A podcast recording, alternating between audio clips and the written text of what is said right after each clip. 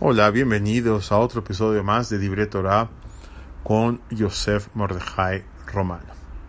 Se cuenta una anécdota, si sea cierta o no, no sé, pero es interesante el mensaje que nos puede dar.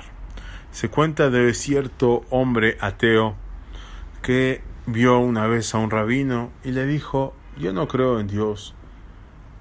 Y entonces el rabino le preguntó, ¿por qué no crees en Dios?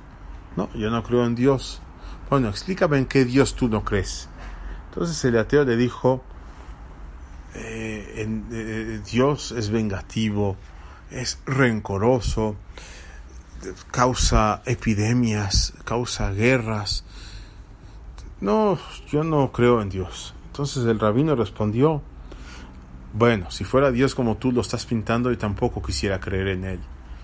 Pero te invito a que estudies un poquito de nuestro judaísmo y aprendamos que Dios, el eterno, bendito Creador, no es un Dios vengativo, no es que viene con demandas a su nación que la persona no puede cumplir. Al revés, todo lo que la persona tiene obligación de cumplir, de, ya sea las mitzvot, eh, la Torah, Ben Adam le Javeró, Ben Adam le Makom, o sea, todo tipo de eh, preceptos que la Torah nos obliga a cumplir son porque podemos realmente eh, llevarlas a cabo.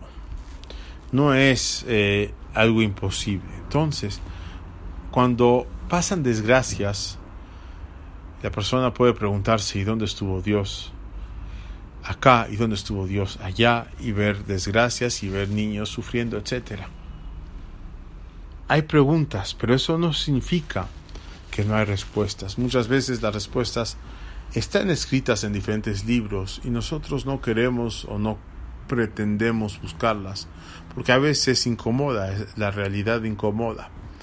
Pero definitivamente si nos volteamos a ver el mundo vemos también, veremos también, si lo hacemos honestamente, muchísima bondad.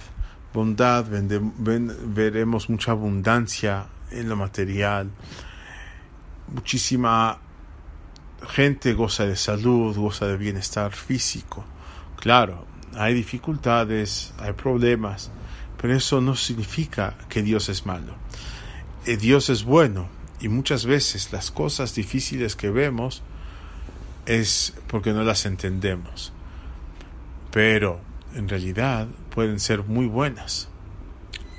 Un ejemplo, a lo mejor un poco tonto, pero una persona choca y por ese choque pues pierde el avión, ¿no? Caso típico que se suele decir, perdió el avión y el, avión se desplomó, pero digamos que el avión no se desplomó. ¿Cuál debe ser la actitud del ser humano?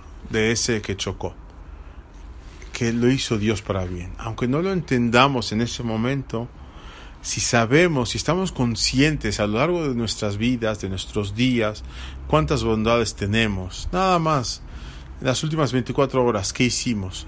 Pues nos despertamos, nos vestimos, nos aseamos, cepillamos dientes, etcétera, vemos que tuvimos todo eso, pudimos ser todo eso cosa que no todo el mundo puede hacer, no todo el mundo despertó, no todo el mundo pudo cepillarse dientes, no todo el mundo pudiera trabajar o hacer sus quehaceres por falta de alguna u otra cosa.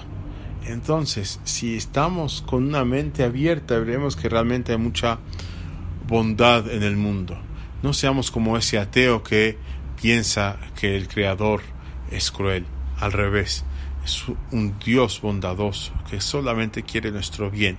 Y cuando cosas suceden que no parecen que es para nuestro bien, debemos entender y estar tranquilos que realmente sí son para nuestro bien.